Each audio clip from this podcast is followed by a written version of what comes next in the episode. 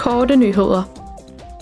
I dag i Bruxelles stemmer Europaparlamentet om sin holdning til nye regler, der skal sikre virksomheders hensynstagen til menneskerettighederne og konsekvenser for miljøet.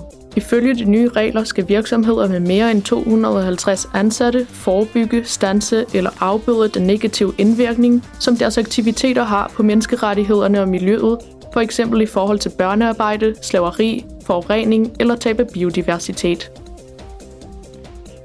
Også i dag vedtager parlamentet sit forslag om at styrke EU's reaktion på sundhedstrusler som følge af antimikrobiel resistens i hele EU. I 2019 erklærede Verdenssundhedsorganisationen antimikrobiel resistens for at være en af de 10 største sundhedsmæssige trusler, som menneskeheden står overfor.